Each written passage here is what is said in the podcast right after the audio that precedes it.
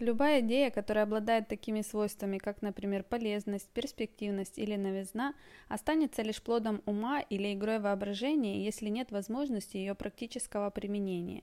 Если же свойства идеи были усилены в результате использования уникального опыта, то такая идея уже перейдет в иную категорию. Это категория знания, ноу-хау, где происходит перевоплощение идеи в технологию, где она приобретает очертания продукта или свойства инструмента взаимодействия с окружающим миром.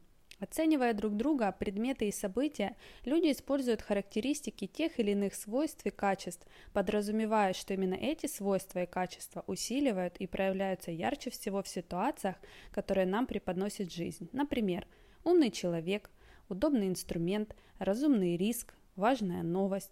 Когда мы создаем что-либо необходимое, полезное, человек всегда пытается использовать и преобразовать свойства вещей и предметов, усиливая их для достижения своих задач. Так, гибкость и эластичность глины под воздействием огня приобретают новые качества – твердость фактуры и изысканность форм. И эти качества тем больше выражены, чем сильнее проявляются преобразования первоначальных свойств.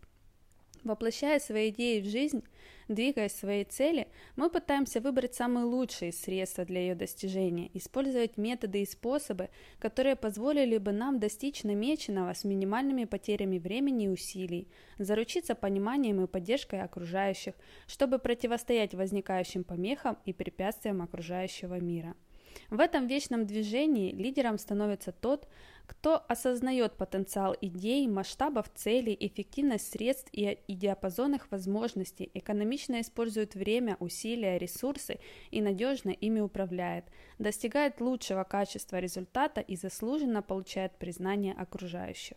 Быть лидером в бизнесе значит иметь опыт использования своих конкурентных преимуществ. Этот опыт уникален, как и каждый из нас. Но мы все живем в одном мире – и в этом мире успех определяется пространством координат качества, надежности, экономичности, эффективности и общественного признания.